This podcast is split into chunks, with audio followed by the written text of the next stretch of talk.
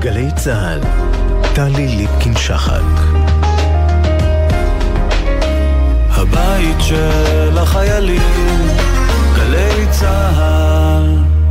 ערב טוב. בסוף השבוע שעבר הלך לעולמו שר החינוך לשעבר וחתן פרס ישראל אהרון ידלין. לזכרו, אנו מביאים בשידור נוסף שיחה שקיימה טלי ליפקין שחק עם השר לשעבר ידלין ובנו אלוף במילואים עמוס ידלין. התוכנית שודרה לראשונה בספטמבר 2010. האזנה נעימה.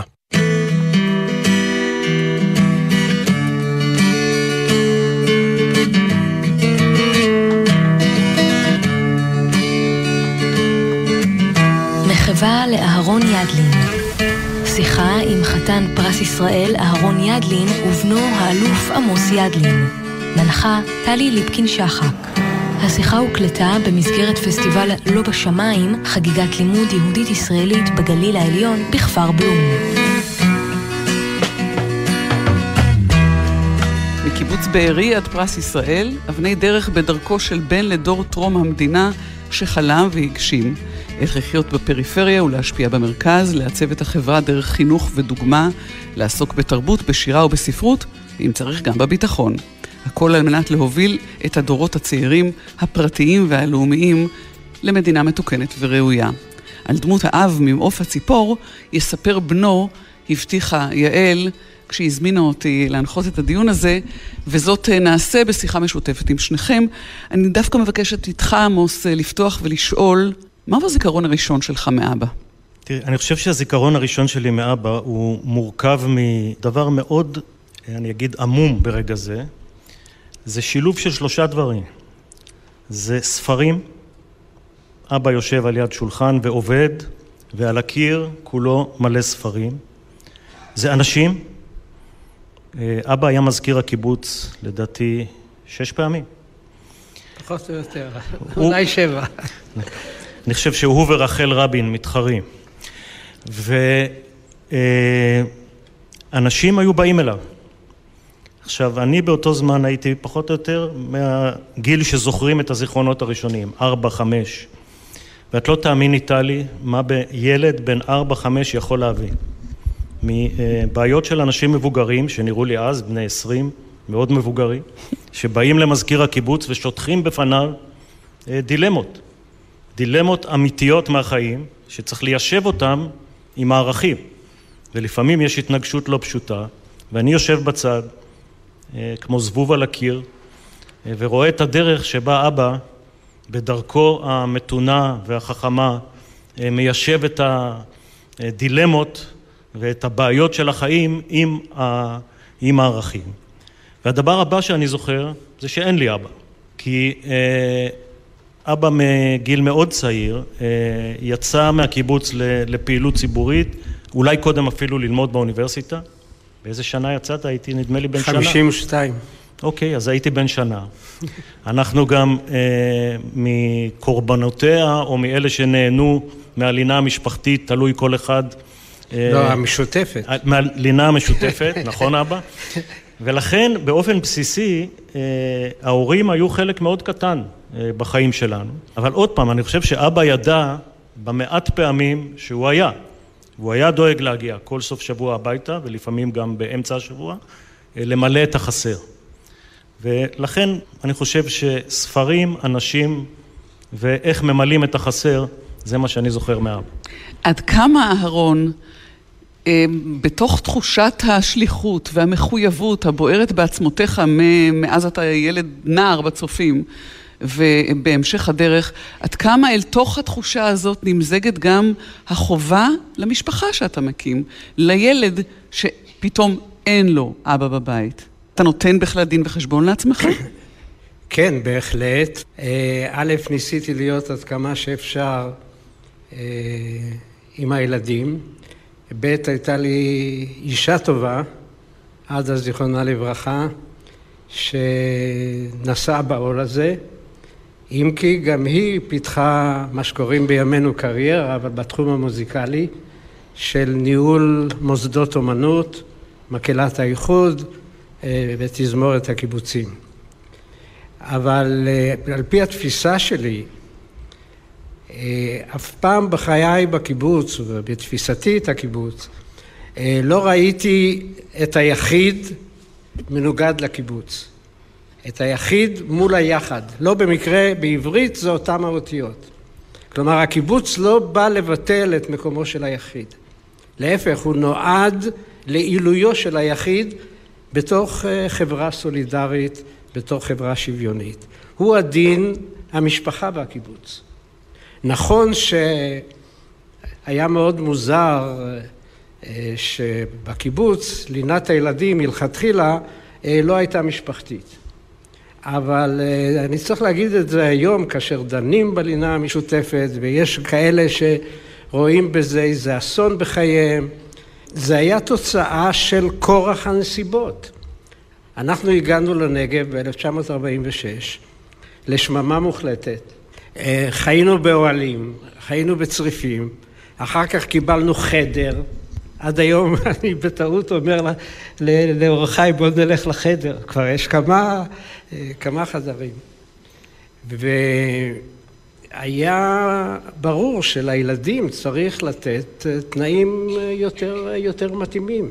זה התחיל עוד ב-36-39 בתקופת חומה ומגדל, כאשר בזמן המאורעות היו יורים על קיבוצים.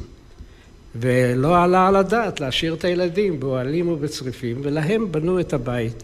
נכון שהיו אידיאולוגים של החינוך, של הפסיכולוגיה, שפיתחו לזה גם הסברים, אמרו חשוב שיהיה בית ילדים שכולל הכל, גם אוכלים, גם לומדים, ומה זה בית? מקום שאתה ישן. אז הבית של הילדים הוא גם המקום שהם בו ישנים. האם לקחת בחשבון שכשאתה יושב ומדבר עם אנשים הבאים אה, לחדר אה, ספון הספרים, אה, להיוועץ בך, יושב שם הילד ושומע. זאת אומרת, כמה במודעות העברה מסודרת, סדורה ושיטתית של ה... אה, אה, או שזה פשוט זורם טבעי ושם על הדרך נאספים הערכים ונטמעים. עשית לילד שיחה פעם? כן, בהחלט. והמסרים לדור הצעיר עברו גם דרך חברת הילדים. זה היה, אני חושב, רעיון שבר תוקף עד ימינו, גם כאשר הלינה הפכה להיות משפחתית, כי יש לרשות המשפחות אה, דירות מרווחות. אה, חברת הילדים זה דבר חשוב. לא יודע אם נדבר על חינוך, אז מעבר לחינוך לחינוך הפורמלי, יש חשיבות לחינוך בלתי פורמלי. לחברת הילדים, לתנועת הנוער, והמסר עובר גם בבית, במגע היומיומי, בדיאלוג האישי. אני לא ניצלתי את העובדה שבאו אליי הביתה להתייעץ או לפתור בעיות כדי להעביר באותה הזדמנות מסר לילדים. זה עכשיו הוא מספר שהוא, שהוא הקשיב ככה רב קשב. אז שואלים כך אחרת, באיזה רגע של חייך הבנת שהצלחת עם הילד הזה? מה בבחירות שעשה עמוס, או איזה היא הבחירה שבה אמרת, זה הילד שלי? תראה, א', הוא היה תלמיד טוב, ואני החשבתי הישגים לימודיים. היו לי בעיות עם הבן השלישי, שהוא לא גמר י"ב והחליט לעזוב את... אה, זה היה מאוד מעניין. כן, החליט לעזוב את בית הספר. שני הילדים הראשונים, סליחה אבא, כן, אה, אוקיי. באמת הלכו בדרך שאבא הציב, לא תלמידים טובים, טובים מאוד. וגם שנינו באותה תקופה כבר סיימנו קורס טיס, ואבא שר החינוך, והבן השלישי מחליט לעזוב את בית ספר. וכמו שראית עכשיו עם הלינה המשותפת, אבא גם ידע לתפור את הסיפור הנכון, למה זה בהחלט בסדר גמור, שהוא הולך לשנת שירות בקיבוץ, או עבד באיזו שכונה בירושלים, כמו שאבא עשה בגיל 16, שעזב את בית ספר והלך לקיבוץ, ולכן אה, זה לא היה כל כך נורא. לא היה טראומטי. וכמובן, אה, כאשר עמוס התגייס לחיל אוויר, ראיתי בזה דבר חשוב. רצית שהילד יבחר בקריירה אה, אה, במדים? לא, היה ברור שרציתי שהבנים יתגייסו לצבא. ההחלטה להתגייס לחיל אוויר היא החלטה אישית. אבל להישאר בצבא, להפוך את זה ל... לא נאמר קריירה, מילה מגונה, אבל לדרך חיים? בסדר גמור. אה, צבא הגנה לישראל זה אחד מיסודות הקיום של המדינה, מעבר לעוצמתה המדעית, הכלכלית והמוסרית, ובמידה שעמוס נדרש להמשיך ולמלא תפקידים בצה"ל, קיבלתי את זה ברצון. נכון שזה הוציא את המשפחה מהקיבוץ, אני חשבתי שהם יישארו בקיבוץ, אני חושב שאשתו של עמוס קרן, אה, אני לא יודע אם אני צודק, היא פה, היא תגיד, היא למדה בפקולטה לחקלאות אה, בעלי חיים, כלומר ראיתי אותה כרפתנית של הקיבוץ, עד היום יש לנו, עד היום יש לנו רפת אה, מאוד טובה. אבל המילה קריירה, בן גוריון עשה לי אותה כמילה פסולה, כי הוא נאם נאום בשייח' מונס לדור הצעיר ואמר קריירה או שליחות. אבל במידה שרואים במושג קריירה אה, התמחות מקצועית, התמדה, התמדה בתפקיד, היא לא מילה פסולה, היא כוללת את יסוד השליחות, את יסוד השירות, השירות לעם. תודה. עמוס, עד כמה הייתה לך באמת אה, יכולת, או כמה היה לך חופש בחירה כשגדלים בבית כזה עם מסרים כל כך חד משמעיים ועשייה כל כך רצופה? קודם כל, אני חושב שהמסרים לא היו חד משמעיים. הם היו בספקטרום מאוד רחב של ערכים. ומגיל צעיר, אה, אני חושב שגם הייתה לי הבנה שלא כל הערכים מסתדרים ביחד ונוסעים בטור לאותו כיוון. אלא שיש להם אה, לפעמים מתחים ביניהם, ולפעמים אתה צריך לבחור בין ערך כזה לערך אחר, ואין דרך אחת שנותנת מענה לכל הערכים. אה, חופש הבחירה היה אחד הערכים ש, שדיברו עליהם, שאין משהו סטיחי. כשהתחלתי לקרוא את הכתבים של אבא, אחת ההתמודדויות שלו בין הקומוניזם לסוציאליזם, היה שהקומוניזם מניח שחייבים להגיע לפתרון והוא יגיע, לא חשוב מה נעשה, המהפכה, אה, הבורגנים הולכים ונהיים עניים, הפועלים הולכים ונהיים כועסים, ובסוף זה יתפוצץ. לעומת הסוציאליזם, שהוא איזושהי חתירה לשפר את החברה כל הזמן, ומחייבת מעשה אה, יומיומי אחר. ולכן שום דבר הוא לא מובן מאליו. מתי אגב התחלת לקרוא את כתביו של אבא? באיזה גיל? אה, אני חושב שבגיל 14-15, אני חושב שאחד הספרים היחידים שאבא הוציא נקרא המטרה והתנועה. נכון. אני חושב שהוצאת אותו ב-68 או משהו. וקראתי, כן. זה היה לי מאוד מעניין. אה, הוא לא עשה לי שיחות על זה. לא היה לו זמן, אבל אני קראתי. ואני חושב שגם אימא שם, ואימא יותר סקפטית. ותמיד אומרת לי, עמוס, אתה תשמע המון דברים על אידיאלים, על ערכים, נאומים נלהבים. אתה תסתכל בבקשה בסוף את מי בוחרים לוועדות ואיפה שמים את התקציבים. וזה יגיד לך מה באמת חשוב לאנשים.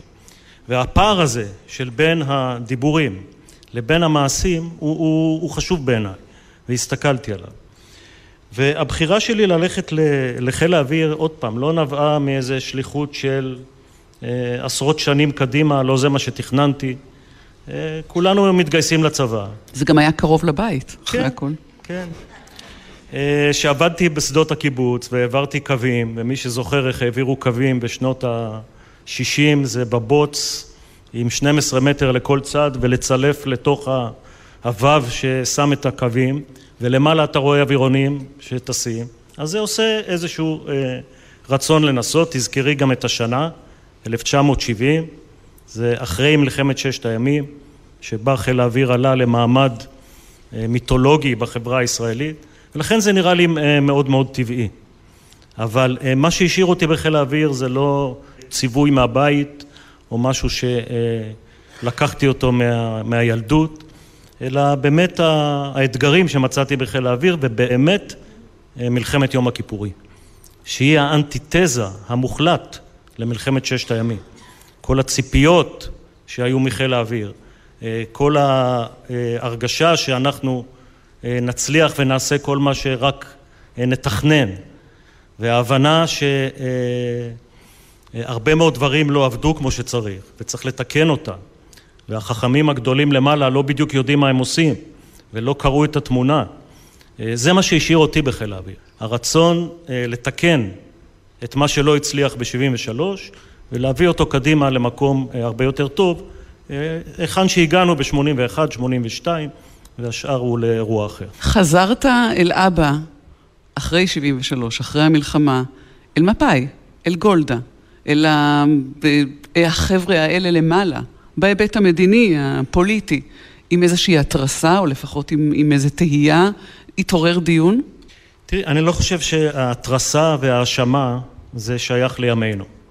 אנחנו היינו במקום אחר. אנחנו היינו במקום של שבר, של אכזבה, אבל אה, אצבע אחת אליהם, שלוש אצבעות אלינו. ובואו אה, נתקן את מה שקרה לא טוב. אה, לשם הלכנו. אהרון, מבחינתך ומצדך, ראשית הדאגה במלחמה עצמה, אם תוכל על זה לומר משהו לבניך, ואחר כך תחושת האחריות למצב. כן, לפני שאני מגיע למלחמת יום הכיפורים... זה נשאר חי... בך מהפוליטיקאי, אני חייבת לומר. אני חייב להסביר משהו, כי שאלו אותי אה, בעקבות מילות ההקדמה למושב הזה,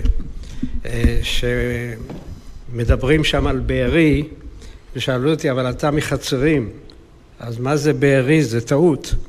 אז רק היות ועמוס דיבר על הספר שלי, המטרה והתנועה, שהוא נס, ניסיון לבסס את הסוציאליזם ההומניסטי בניגוד לקומוניזם הסובייטי, אה,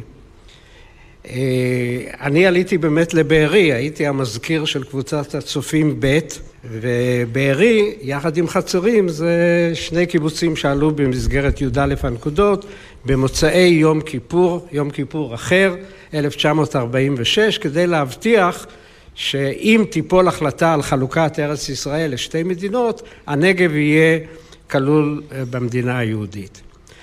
אבל אה, באותם ימים הייתה מחלוקת גדולה בתנועה הקיבוצית, איך הגדיר את זה טבנקין? הוא אמר, יש קשר בין קומונה, ולא במקרה הוא דיבר על קומונה ולא קיבוץ, ובין קומוניזם. ואני את הקשר הזה לא קיבלתי. אמרתי, הקומוניזם זה משטר אה, דיקטטורי, אין בו לא חירות ולא, ולא שוויון, והקומונה בנויה על הרצון החופשי של האדם, על ערכים של חירות ושוויון שאינם סותרים זה את זה.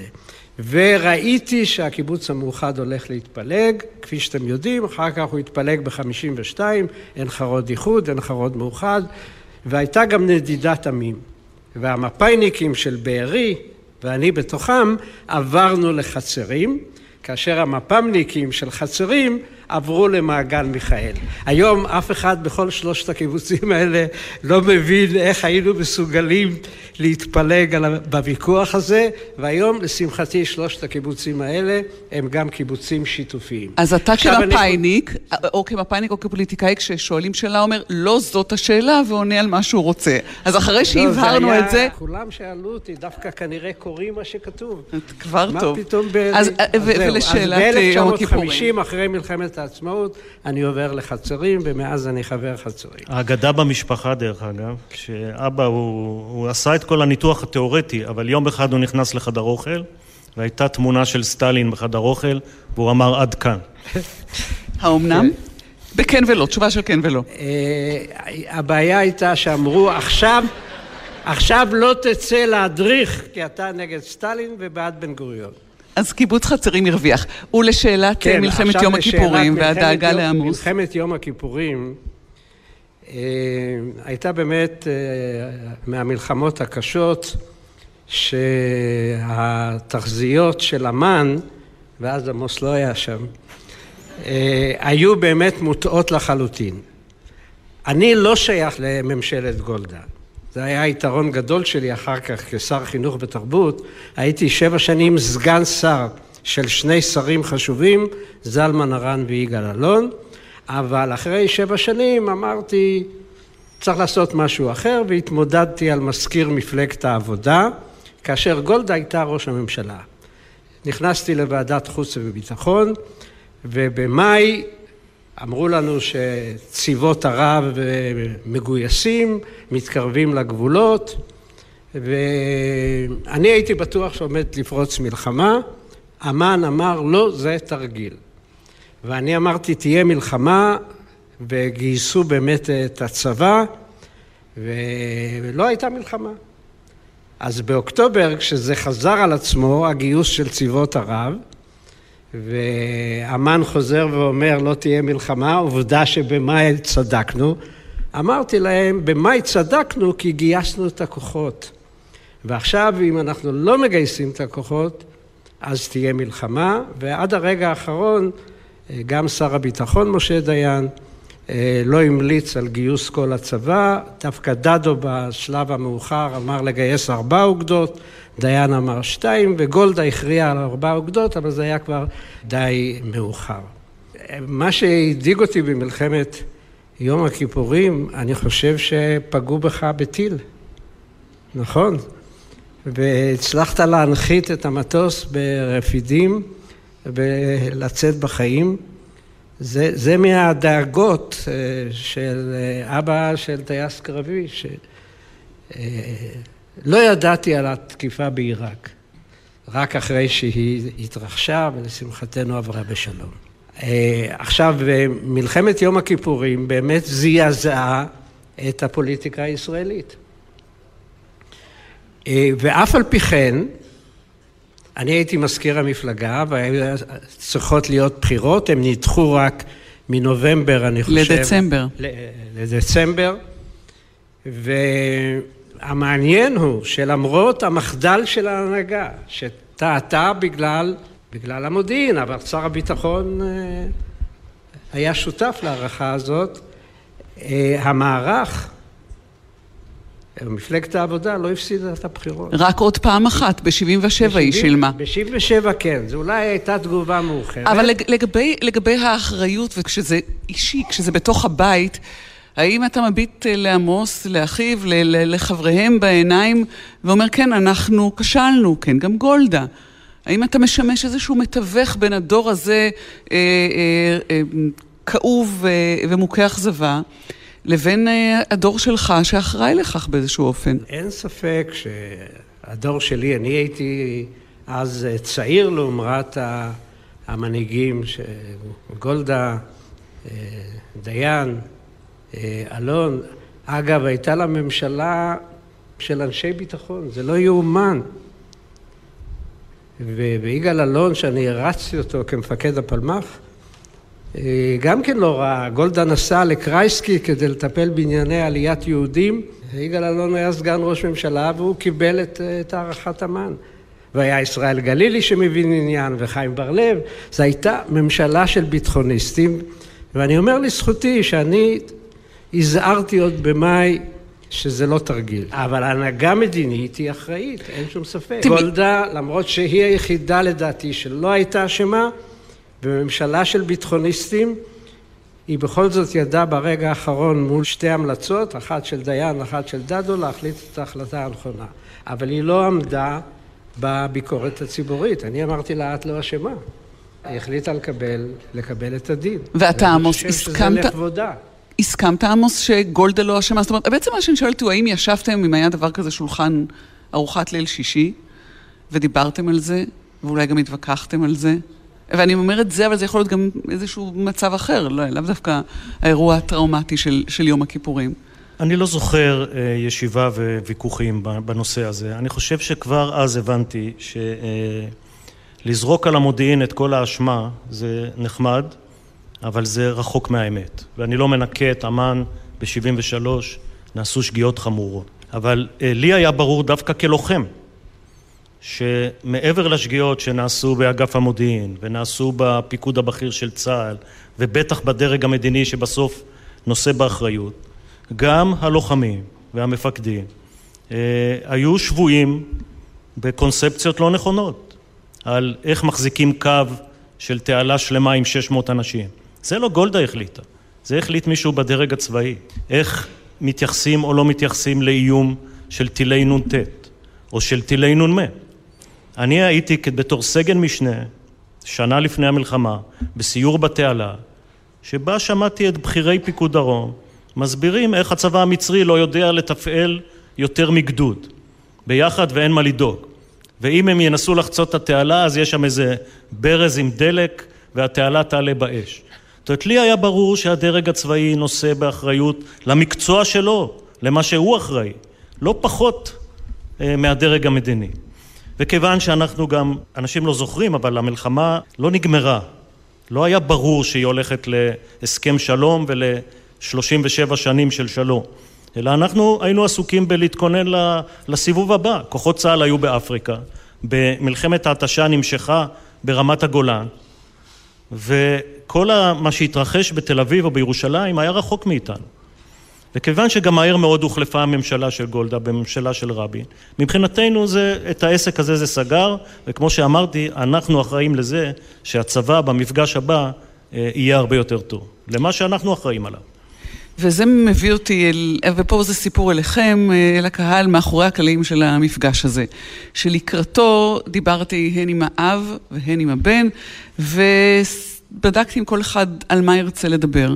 זה אולי אה, אני טועה לחשוב שבצירוף אה, מקרים קוסמי ובעצם מדובר בסיכום מראש שלכם, אבל באורח פלאי, נגב, קיבוץ, חינוך, אמר כמובן אהרון ידלין. ומה אמר אה, עמוס ידלין?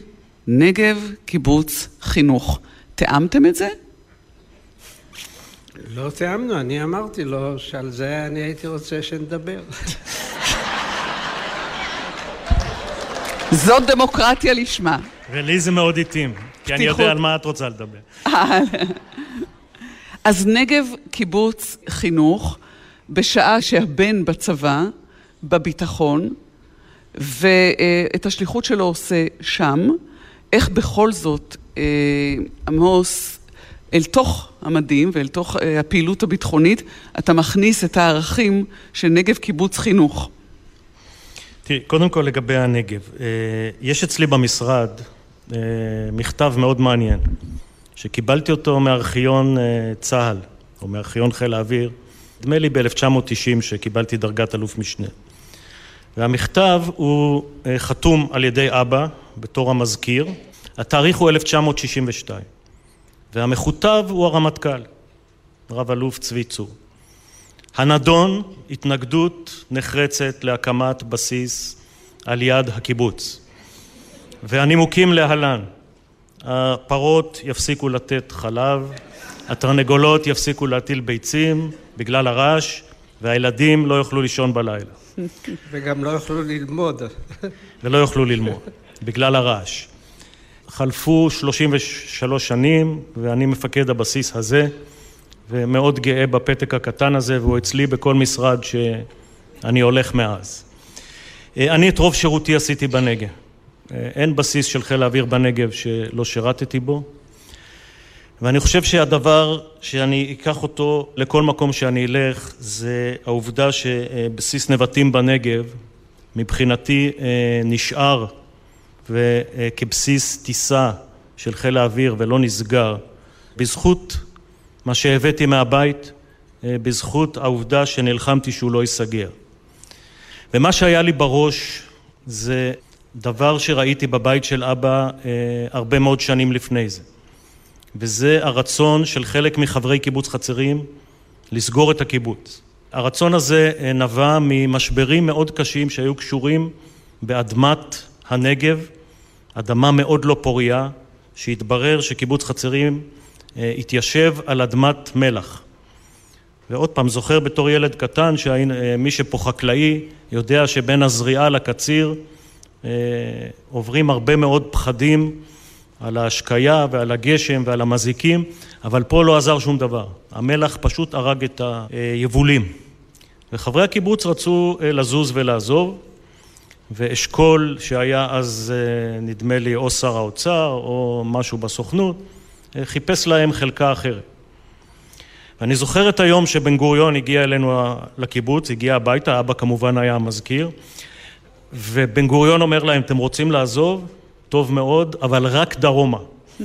הם נבהלו ונשארו, ובזכות זה גם נוצר מפעל נטפים, שאחרי הרבה מאוד שנים הפך לאימפריה ומסביר שאפשר להתפרנס לא רק מחקלאות, אבל עם איזשהו אה, קשר לחקלאות. אז עצור רגע בנקודה של הנגב. אני רוצה מילה על נבטי.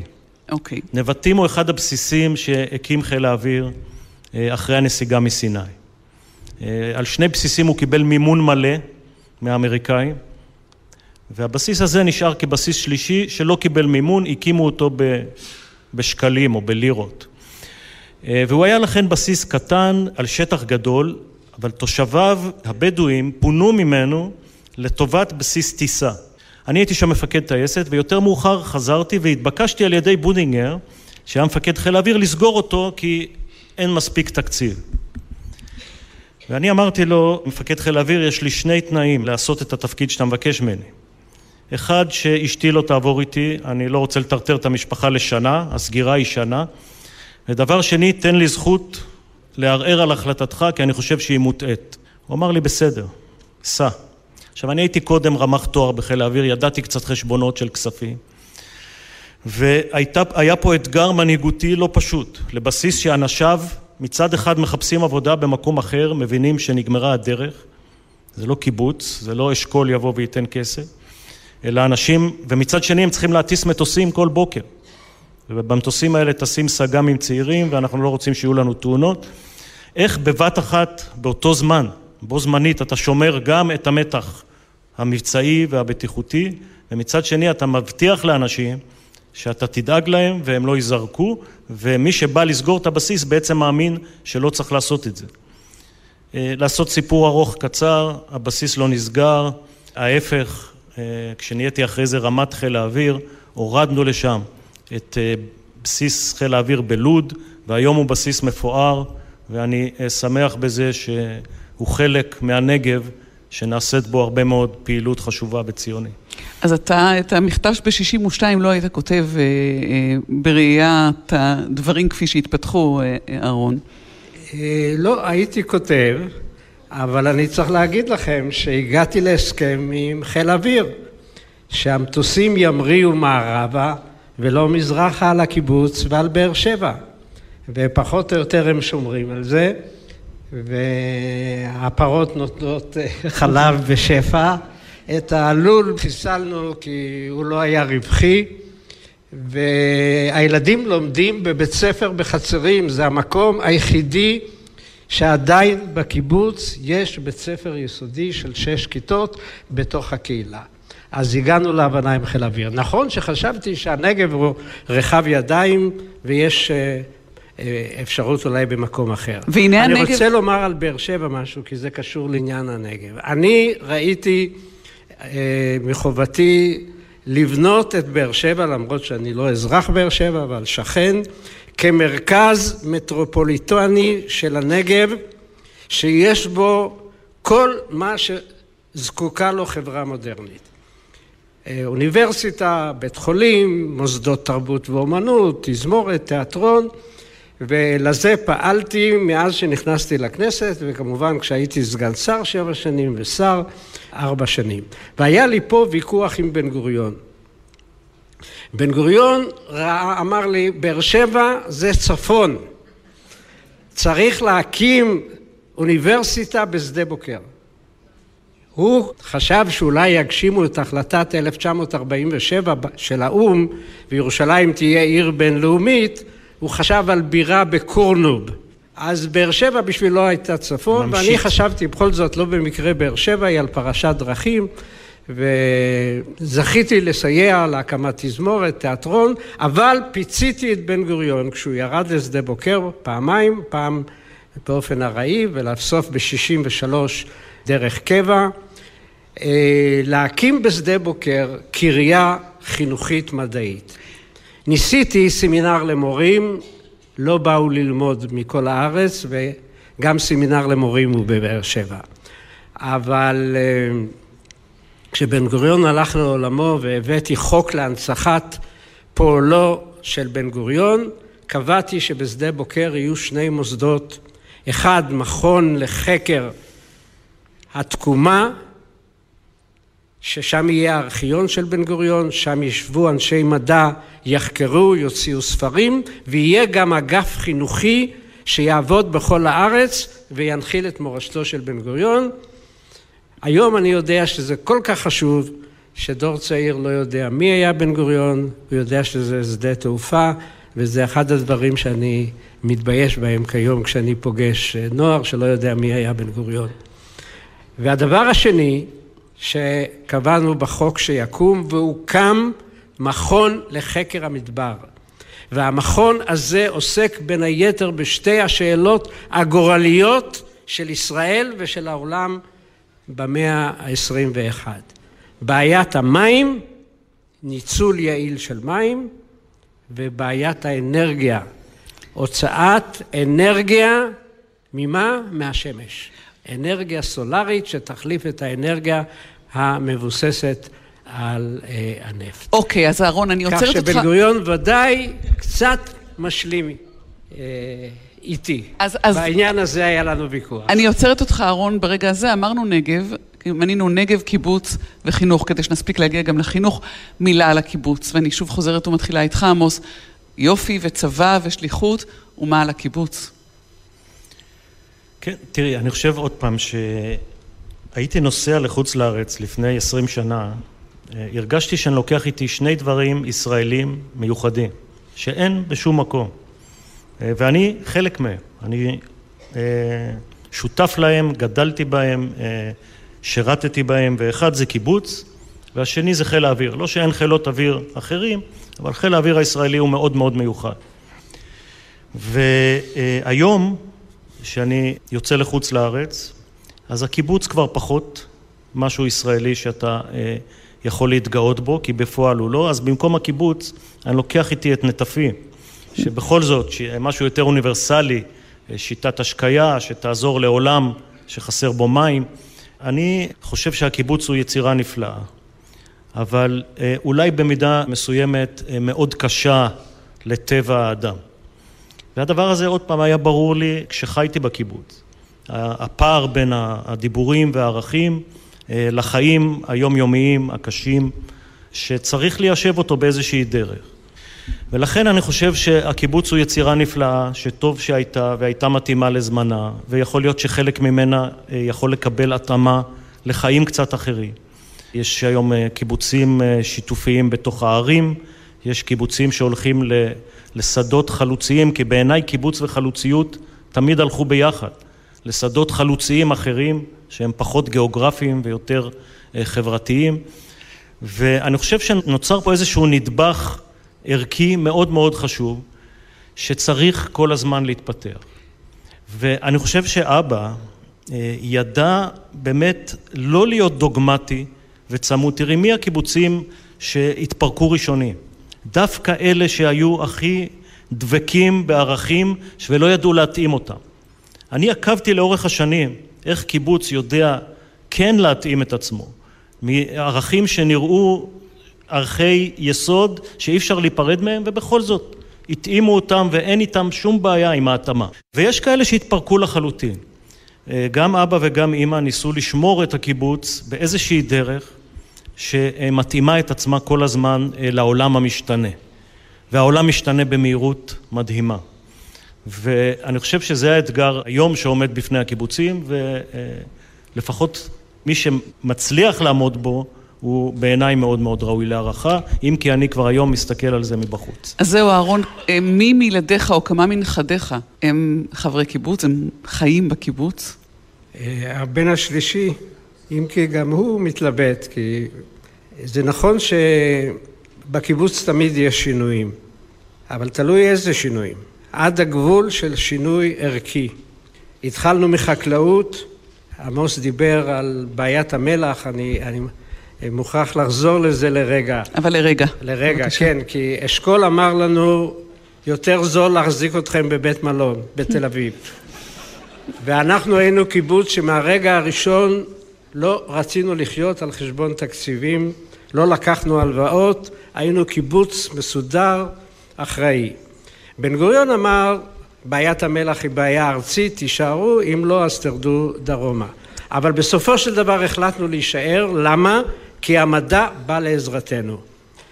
המכון לוולקני אמר אפשר בהמטרה לשטוף את המלח, להוריד אותו למטה, ואז אפשר לזרוע ולקצור, ולכן גם נשארנו.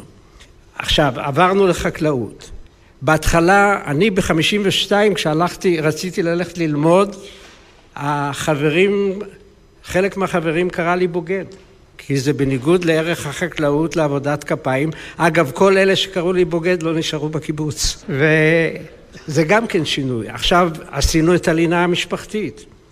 אני כשמזכיר עשיתי מה שנקרא תקציב מקיף. קודם היה נורמה, זוג נעלי שבת אחת לשנתיים. אה, סוודר אחד, אני לא יודע, לשלוש שנים. מספיק. אמרתי, נעליים, בגדים, טלפונים, קילומטרז, תקציב מקיף, וכל אחד יעשה בתוכו מה שהוא רוצה, זה גם שוויון וגם חירות הבחירה. יש גבולות שזה לא קיבוץ, והגבולות, אני מנסח את זה כמצוות לא תעשה. לא שכר דיפרנציאלי, הפרטה כן, אבל שכר דיפרנציאלי לא, לא חלוקת רכוש ולא הפרטה של החינוך והבריאות. אוקיי, okay, אז חינוך. חינוך, וכשתיארת קודם את הגישה שלך לבסיס נבטים כשהופקדת עליו, חשבתי לעצמי, אז לא הלכת בדרכי אבא בתוכן, אבל במכניזם, את אותו הדבר במסגרת שלך. ובתחומים שבהם אתה פועל, על פי אותו מנגנון פנימי עם אותה פעילות בעצם, רק בשדה אחר, שהוא הצבאי.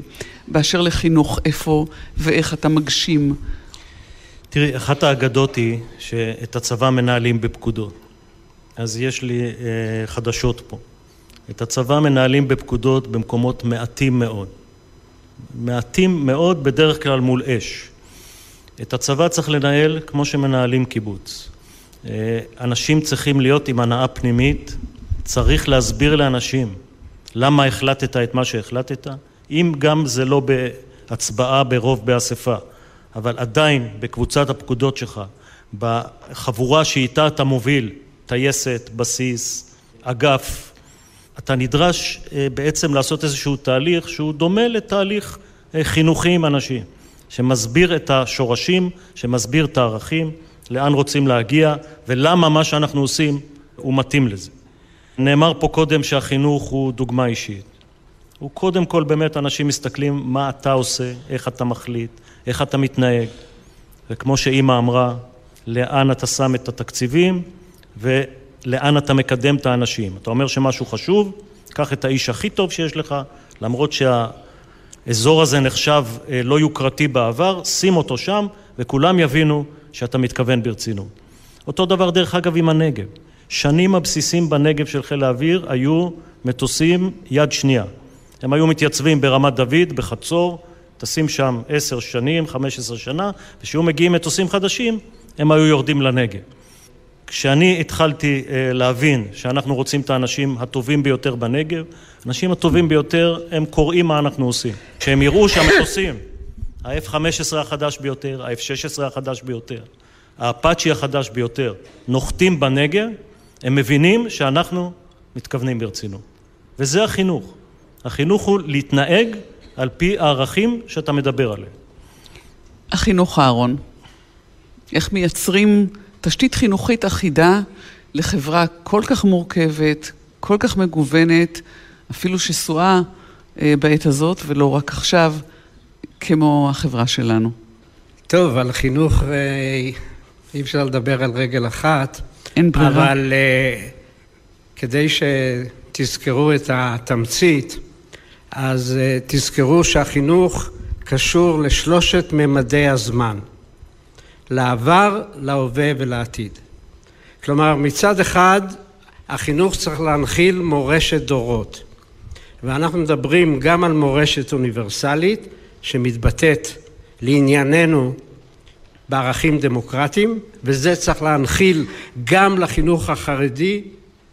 אין לנו בעיות עם זה בחינוך הממלכתי-דתי, אבל בחינוך החרדי צריך להדגיש את האזרחות ולהבין מה זה מדינה דמוקרטית, מה זה רשויות השלטון, מה זה בג"ץ, זה חלק מאותה ליבת חינוך. אבל גם ובעיקר, ואני רוצה לציין את זה פה, המורשת היהודית.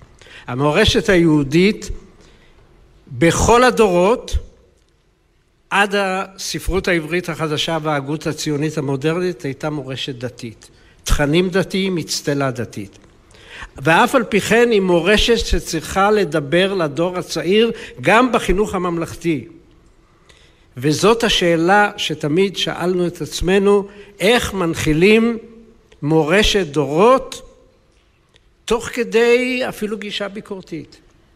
ואני חושב שזה צריך להיות ליבת החינוך, צריך להכיר את התנ"ך, צריך להכיר את המשנה, פרקי אבות זה תורת המוסר היהודית שהיא אוניברסלית.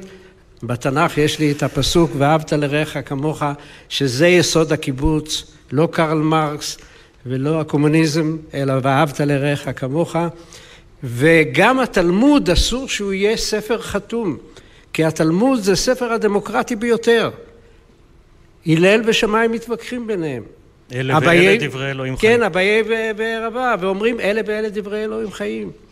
אז ליבת החינוך אה, צריכה להיות המורשת של הדורות. אבל החינוך צריך להכין להווה. יש מדינת ישראל, לא הייתה אלפיים שנה, אנחנו אחראים לה, היא צריכה להיות מדינה חזקה, צבאית, כלכלית, מדעית, מוסרית. אז צריך להכין את הדור לאחריות, הוא צריך להתגייס לצבא, הוא צריך למלא שליחויות. לכן חשוב החינוך בתוך בית ספר לשירות בצבא. חשוב שתהיינה תנועות נוער שפעם חינכו להתיישבות, היום מחנכים ללכת לעיירות פיתוח, למלא משימות חינוכיות. אבל זה לא נגמר. חינוך צריך להכשיר לעולם של מחר, לעתיד. פעם דיברנו להכין לשנת 2000, זה הגיע, הלכנו 2010, וזה חברה שמתפתחת, המדע מתפתח, הידע מתפתח, הטכנולוגיה משתכללת, ואני הקמתי יחידה שעוסקת בתרחישים של העתיד, כדי לדעת למה להכין, גם עניין הידע, לא צריך להקנות ידע שעבר זמנו, תיאוריות מתבטלות, תיאוריה של ניוטון התבטלה על ידי איינשטיין, ואיינשטיין כבר גם כן מיושן. אז יש פה בעיה מאוד רצינית, איך אתה מכין לקראת העתיד, יש מזה מסקנות, דגש על חשיבה, לאו דווקא שינון, יצירתיות וכולי וכולי. כלומר, יש פה מערכת מאוד מורכבת ושצריך לעסוק בה בכל הזרמים. פעם החינוך הממלכתי היה שני שליש, ממלכתי דתי קרוב ל-20 אחוז. היום החינוך הממלכתי יורד ל-50 אחוז.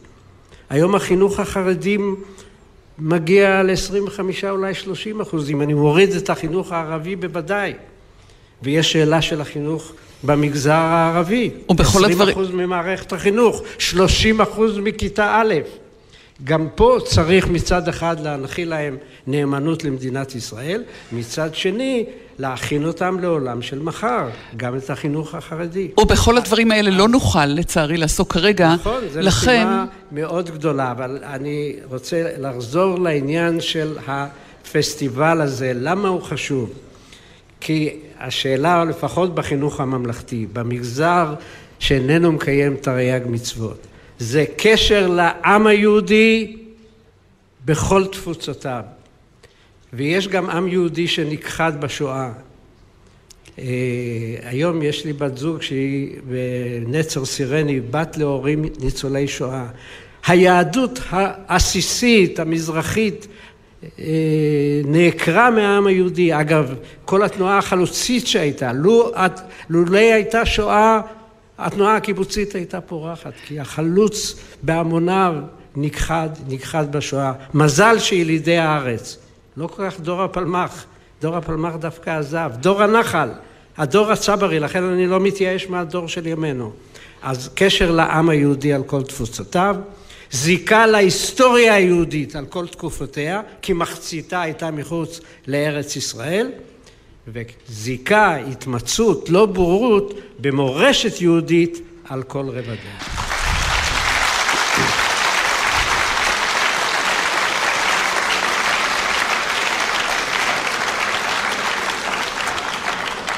אהרון ידלין, תודה רבה לך על הדברים האלה ובעיקר על מעשיך הרבים כולם. עמוס ידלין, תודה רבה מאוד גם לך, ולכם נאמר תודה, היו שלום.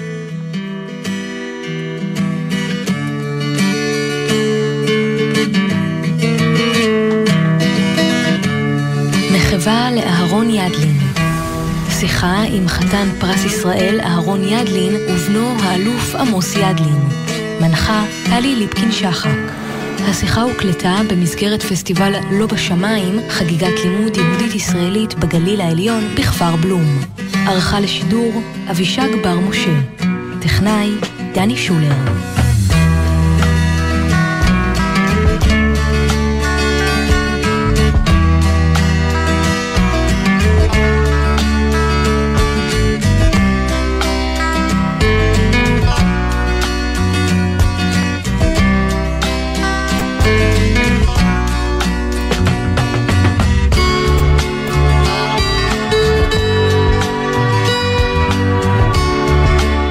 לזכרו של שר החינוך לשעבר וחתן פרס ישראל אהרון ידלין, שהלך לעולמו בסוף השבוע שעבר, הבאנו בשידור נוסף שיחה שקיימה טלי ליפקין שחק עם השר לשעבר ידלין ועם בנו אלוף במילואים עמוס ידלין.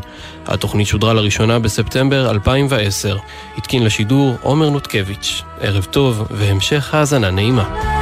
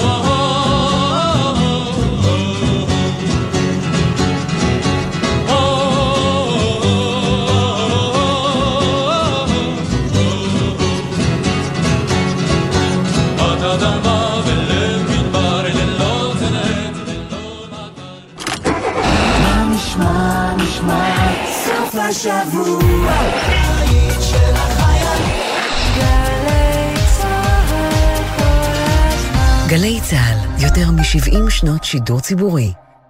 אבא, איך אני סוגרת את זה? חיגרי את החגורה כמו שצריך. למה אני עדיין צריך מושב בטיחות? מוכר לכם.